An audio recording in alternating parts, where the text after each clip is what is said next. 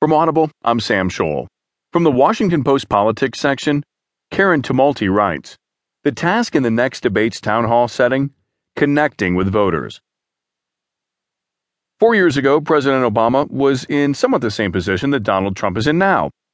Obama's first debate against G O P presidential nominee Mitt Romney had gone badly, and advice was flooding in from all directions. But one suggestion really hit home. Obama's former chief speechwriter, John Favreau, recalled, "You don't win the second debate," former President Bill Clinton told Obama, "by relitigating the first one." Trump might also do well to heed that counsel, especially because the next debate, on Sunday night in Saint Louis, will be conducted in a town hall-style format. Half the questions will come from an audience of undecided voters, selected to be there by the Gallup organization. After he was bested by Democratic nominee Hillary Clinton in the first debate, Trump said, "I may hit her harder in the second one." Trump is easily baited, and he refuses to let these things go, Favreau said. But settling scores may be exactly the wrong approach in a town hall debate, where the candidates will be responding to the specific concerns of individual Americans, and where voters will be studying the candidates for their ability to relate to those concerns. At the first town hall-style presidential debate in nineteen ninety-two, one man in the audience implored the candidates, "Can we focus on the issues and not the personalities and the mud?" That event is also remembered for the most infamous example of what not to do when voters are posing the questions. The camera caught then-President George H W Bush checking his watch as a woman asked him how the national debt had affected him personally. The history of presidential debates done in this style suggests that stagecraft, body language, and empathy matter more than they do in conventional settings, where the candidates tend to stand at lecterns and spar. We should expect a different kind of question, and we should expect that we are going to see a different facet of the candidate, said Kathleen Hall Jamieson, a political communication expert at the University of Pennsylvania's Annenberg Public Policy Center. The average person watching the debate should be able to see him or herself in the questioning process. While combativeness may backfire on Trump, there are challenges for Hillary Clinton as well. Jamieson noted, for instance, that the Democratic nominee goes into lawyer mode when she has been confronted by hostile or skeptical questions in previous encounters with audiences. That's when you get the careful statements, the careful parsing of words.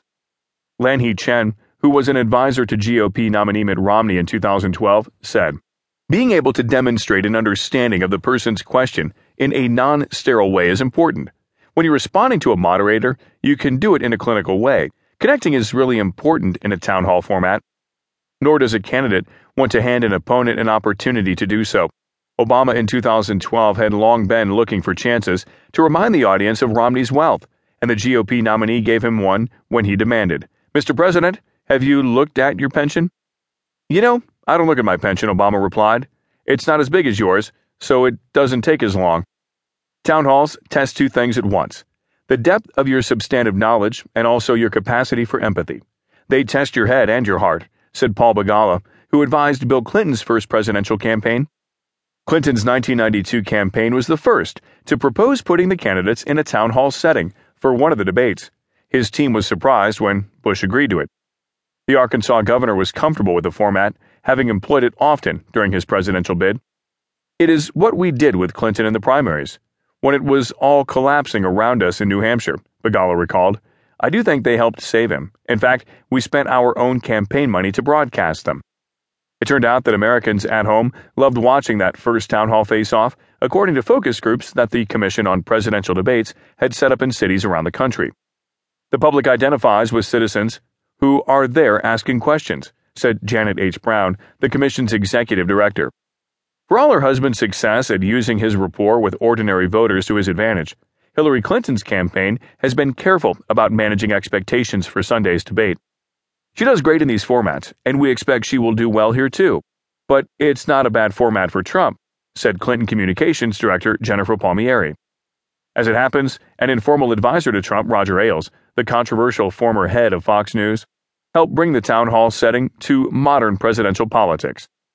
Back in nineteen sixty-eight, Ailes was a young political operative looking for a way to humanize the stiff and awkward Richard Nixon and to present him as a steadfast and confident figure. So Ailes orchestrated a series of man-in-the-arena events in which Nixon would answer scripted questions from audience members. Some of the themes from those town halls nearly half a century ago were strikingly resonant.